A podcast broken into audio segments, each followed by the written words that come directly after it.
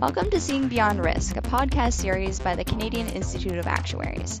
I'm Jill Harper, Vice Chair of Communications on the CIA's Research Council. In this episode, we will be talking about a new study just published this June called Canadian Individual Critical Illness Insurance Morbidity Experience Study.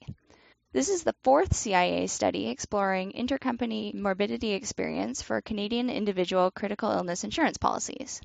You can find this study, as well as all other CIA research, by visiting the website at cia-ica.ca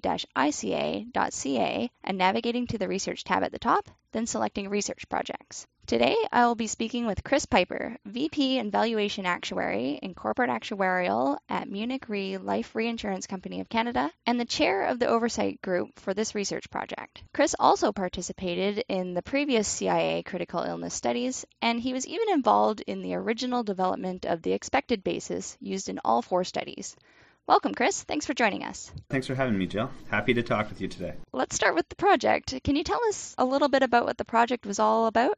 Yeah, sure. As you mentioned, this is the fourth experience report that's been done on individual critical illness experience in Canada. This report covers the exposure period 2007 through 2016, so any uh, complete policy years that had happened during that 10 year period. And then it builds on the prior report. The prior report covered the period 2005 through 2014, and so essentially it updates that report for some late claim development as well as adding additional couple of years of experience. So in total, it includes just over about 9,000 critical illness claims and about 3.3 million exposure units. So really building in, in credibility versus prior reports and studies as well. It's really well represented by the industry. So in total, we have 11 companies participating in the study which really uh, represents a very large majority of the individual policies sold in Canada. What was the motivation behind this project? Really, I guess the motivation is critical illness has become quite a popular product in Canada. It's been sold for probably about 20 years now, and there's a lot of exposure to the product in the industry. And the idea is to provide practitioners within the industry here and, and other interested parties as well with some insight into the morbidity experience that uh, is emerging for critical illness in the industry. And so, years ago, as you mentioned in your introduction, a committee came together and created a, an expected basis, which was based off of general population. And so at that time, we took a look at all the critical illnesses that were covered and tried to come up with incidence rates for the general population. And then using that in all the four studies that have happened since, look at the emerging experience of the insured population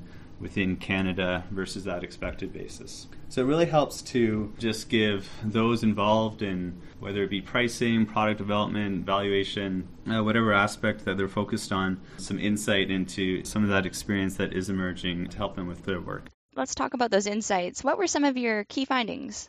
As I mentioned, it is important to note that the expected basis for the study is general population, and so when you look at the report and you look at some of the actual to expected ratios that are emerging, they are well below 100%. And this is really expected because it's studying an insured population and it's really showing the effect of underwriting versus that general population. So, in total, for example, the actual expected on the entire study was about 51%. So, yes, it's reflecting the benefits of underwriting and so a healthier population. It's also reflecting differences in the insured population prevalence of smoking versus general population. So, as I said, the expected basis is developed off of the general population and generally speaking, the prevalence of smoking within that population is higher than an insured population. And with smokers generally showing a higher incidence rate than non smokers for a lot of the uh, critical illnesses involved, you'll see differences that emerge between those two different populations. Otherwise, one thing that the study does do is it, it shows experience in total for the full study period, but it also shows experience over successive five year blocks of experience. So it tries to get at whether there's any underlying trends, whether it be improvement or deterioration in incidence rates. Generally speaking, it does look like there's a slight improvement, but it really is very slight. Otherwise, it studies the experience split by sex, by smoking status. Then, consistent with prior reports, it also breaks down the experience into various illness groups. So, looking at your cancer group,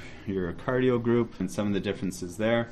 And then also by face amount band. So, do we see different experience emerging as the face amount of the policy increases or decreases? So, it gets into some of that. and then also some of the experience by policy durations. Trying to get at is there a wear off period for the underwriting involved with the product? So we've mentioned the previous CIA critical illness studies. What did you do differently in this study compared with previous studies? One thing we did do differently this time was we tried to focus on improving the readability of the report. So if you compare this study to prior reports, the one we've published now, it's a 12 page report and then with an appendix and a whole ton of different statistics and results presented in that format. Prior reports really had it all contained within one. And when we started off this new report, a lot of the people were the same people that were involved in prior reports, and we really wanted to improve that readability aspect. So we took a lot of the tables of figures and moved them to the appendix. And then additionally, we brought in other visuals within the report again to really help out with the readability. So there's additional charts, a heat map, things that just sort of help illustrate ideas or key observations a little more effectively than maybe we had done in the past, and just a really an overall more readable report. I think if you were to compare this with prior versions, it's a more condensed and readable report, which was one thing we really had tried to focus on this time around. The results themselves don't differ materially from prior reports. It, it does help to increase the credibility, so certainly the exposure and the claims are higher some of the underlying splits are becoming more credible, so that's very helpful information to practitioners. But generally speaking, I wouldn't say there's been a huge shift in underlying results. Are there any next steps that you see related to this study? So the study itself has been completed and published on the CIA website. We will be presenting the results of the study at the appointed actuary seminar in Montreal in September. So I think that'll help. Otherwise, I personally hope there will be a next study, so a fifth study at some point in time. I don't know if that's part of current plans yet or not, but I do hope that we see that done by the CIA. I guess I had forgot to mention this, but I would like to thank everybody that was involved. So there's really a lot of time put in by everybody that was part of the uh, oversight group, and especially uh, also Barbara Thompson, who really does all the heavy lifting in the background with the data and pushing it through the calculations and producing the report and all that. So uh, special thank you to her. Yeah, that's really uh, probably it in terms of uh, next steps. You mentioned getting involved, and I know it can be a lot of work, but it can also be very rewarding to be involved in studies like this. How can people get involved?